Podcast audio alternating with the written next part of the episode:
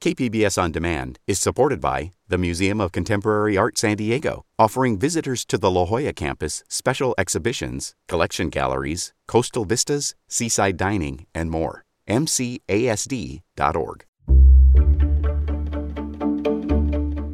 Good morning. I'm Debbie Cruz. Happy Friday. It's July 1st.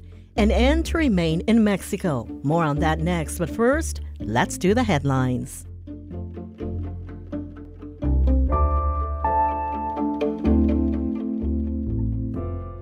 As California's eviction protection program ends, the City of San Diego's program goes into effect today.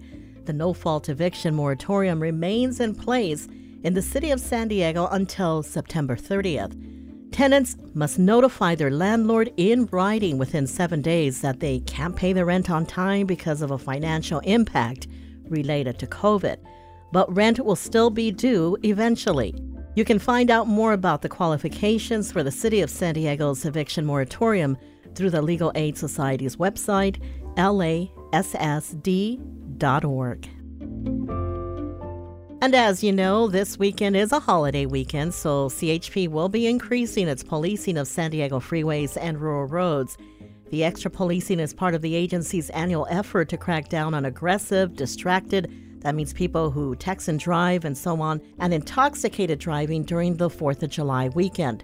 CHP's increased enforcement begins at 6 this evening and lasts through Monday. And for all you football fans, Petco Park will be hosting its first ever football game this year. Organizers announced yesterday that the 2022 SDCCU Holiday Bowl will be held at Petco Park on December 28th.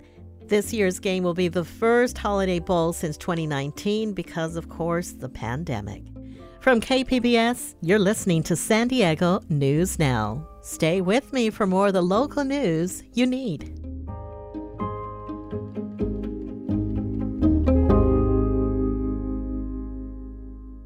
KPBS On Demand is supported by Under the Sun Foundation, presenting the Candlewood Arts Festival in Borrego Springs featuring temporary public art projects that engage community and place. March 23rd. More at candlewoodartsfestival.org.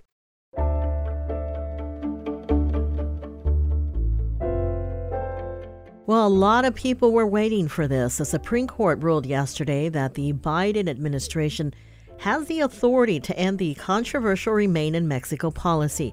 As you probably remember, President Joe Biden tried to end the Trump era policy shortly after taking office but a lower court blocked that termination. KPBS border reporter Gustavo Solis spoke with some local experts about the ruling's impact. Remain in Mexico forced vulnerable asylum seekers to live in Mexican border towns while their cases were adjudicated.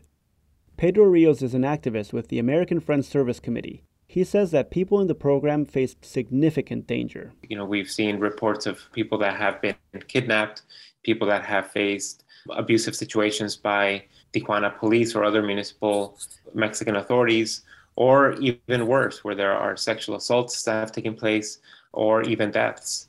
Remain in Mexico is just one of two Trump era policies that limit asylum.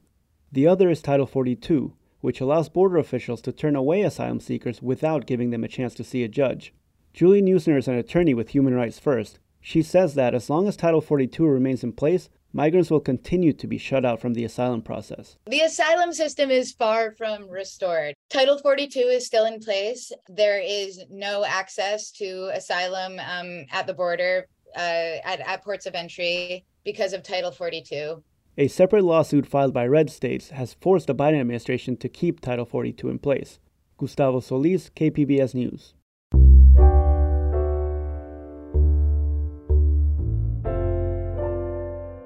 Governor Gavin Newsom says yesterday's Supreme Court ruling on carbon emissions makes it even more imperative that California and other states double down on efforts to combat the climate crisis. The court ruled that the EPA does not have the authority to make decisions on fighting climate change. That authority lies with Congress. Nicole Capretz, founder and CEO of the Climate Action Campaign, said that while there is work to be done nationwide, she remains hopeful about what California can accomplish. If we can show it's possible and, you know, build a market for renewable technologies and more climate solutions and show it on the ground, the infrastructure on the ground and the positive public health impacts and economic impacts of these um, projects, then I think the good news will spread and we will win. California has made a nearly $54 billion climate commitment, and that commitment includes working toward 100% zero emissions vehicles by 2035, phasing out oil drilling and fracking, and creating international climate partnerships. Well, it seems like COVID isn't going away anytime soon. San Diego County is still averaging more than a thousand new COVID 19 infections every day. The sustained increase comes as new and more contagious variants appear to be spreading.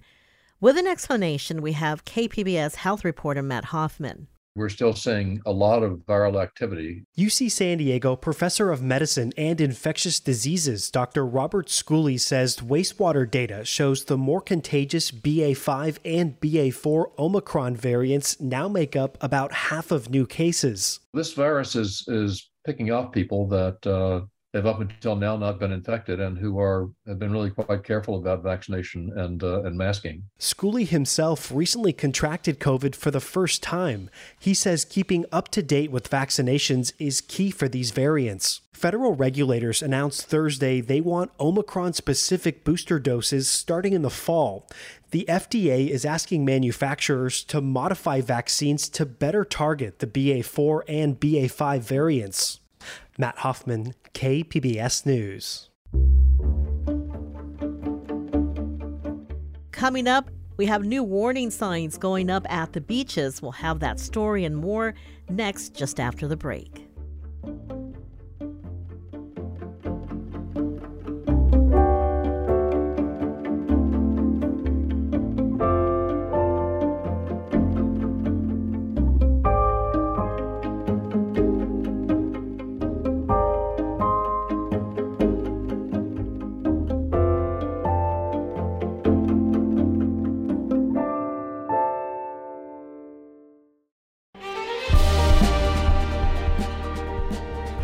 I'm Bill Hoehn. And I'm Ted Hoehn. Over the past 50 years, our family has brought many world class dealerships to Carlsbad, including Mercedes Benz, Porsche, Audi, Honda, Acura, Jaguar, and Land Rover. That's right. This year we're celebrating 50 years in Carlsbad. So, on behalf of the entire Hoehn family, we want to thank San Diego. Throughout the years, We've taken tremendous pride in meeting and even exceeding our customers' automotive needs. We value the relationships with our clients and look forward to serving you for years to come. We invite you to visit one of the Hoehn Carlsbad dealerships or hoehnmotors.com.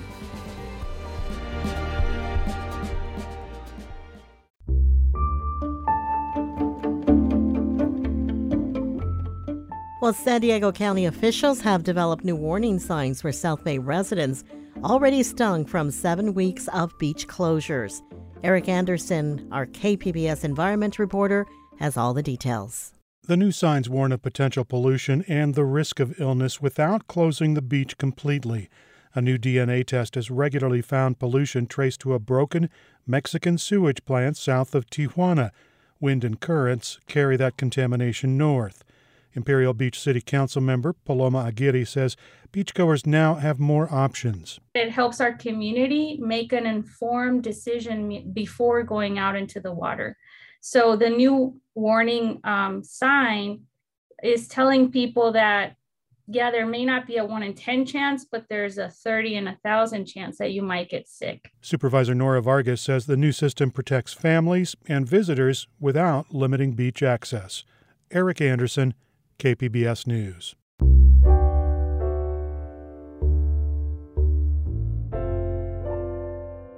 Activists seeking changes in how the Sheriff's Department runs county jails now have a court date for an injunction that could force those changes. Here's more from KPBS reporter John Carroll. What do we want? Justice! When do we want it? Now! A familiar cry from the steps of the Hall of Justice Thursday afternoon. There, racial justice advocates gathered with family members of loved ones who've died while in custody in a county jail.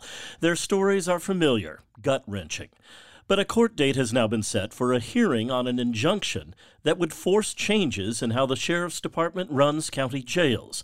News of the court date comes as AB 2343, the Saving Lives in Custody Act, sponsored by San Diego Assemblymember Dr. Akilah Weber, is currently making its way through the legislature. Yusef Miller with the North County Equity and Justice Coalition says the law is badly needed. If it is approved, it will become law to save lives in custody in San Diego. The law has passed the Assembly. It's now in the state Senate. John Carroll, KPBS News.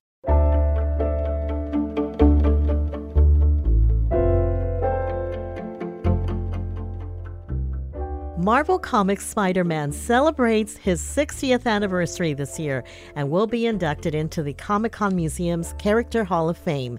To celebrate his legacy, Comic Con Museum is opening Spider Man Beyond Amazing, the exhibition, today.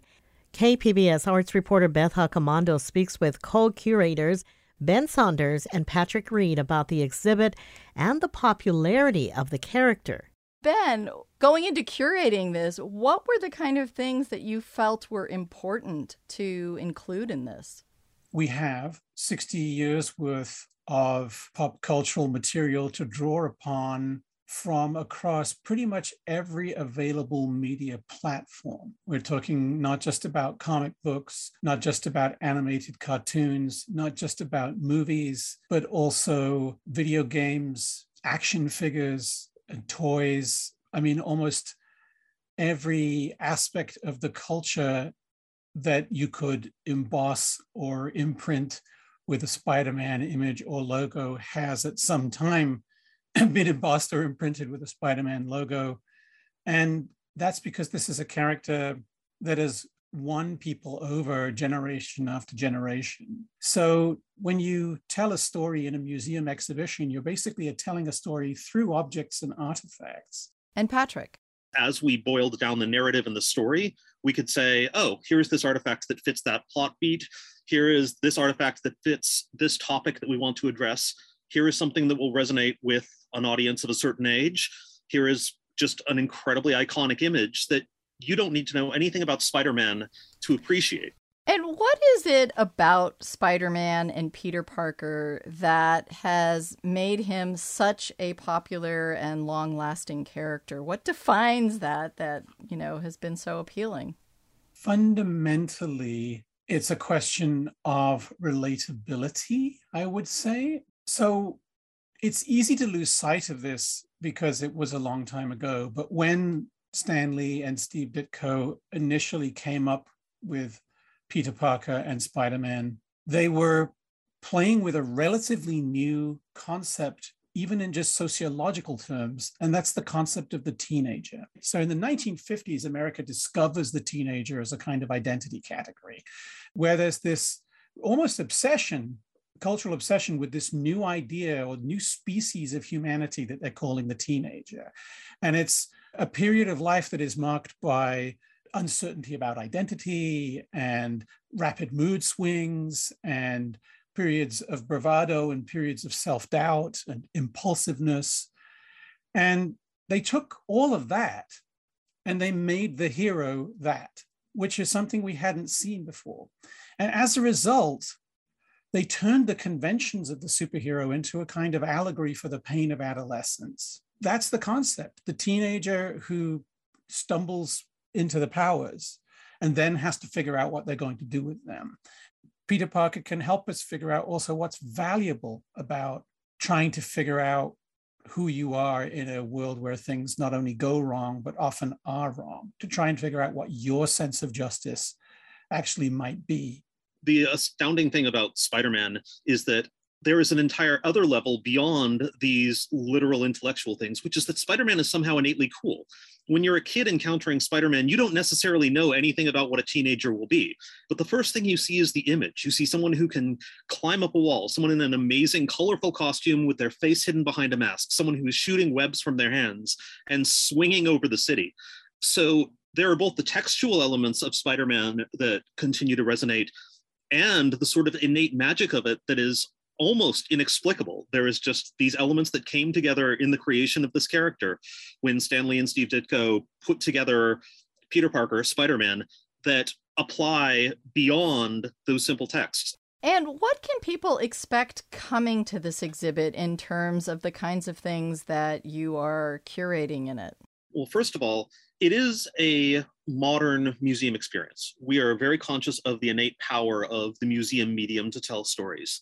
It is based around historical artifacts, objects, original comic book art, film props, and film costumes, original objects from the 60 year history of Spider Man.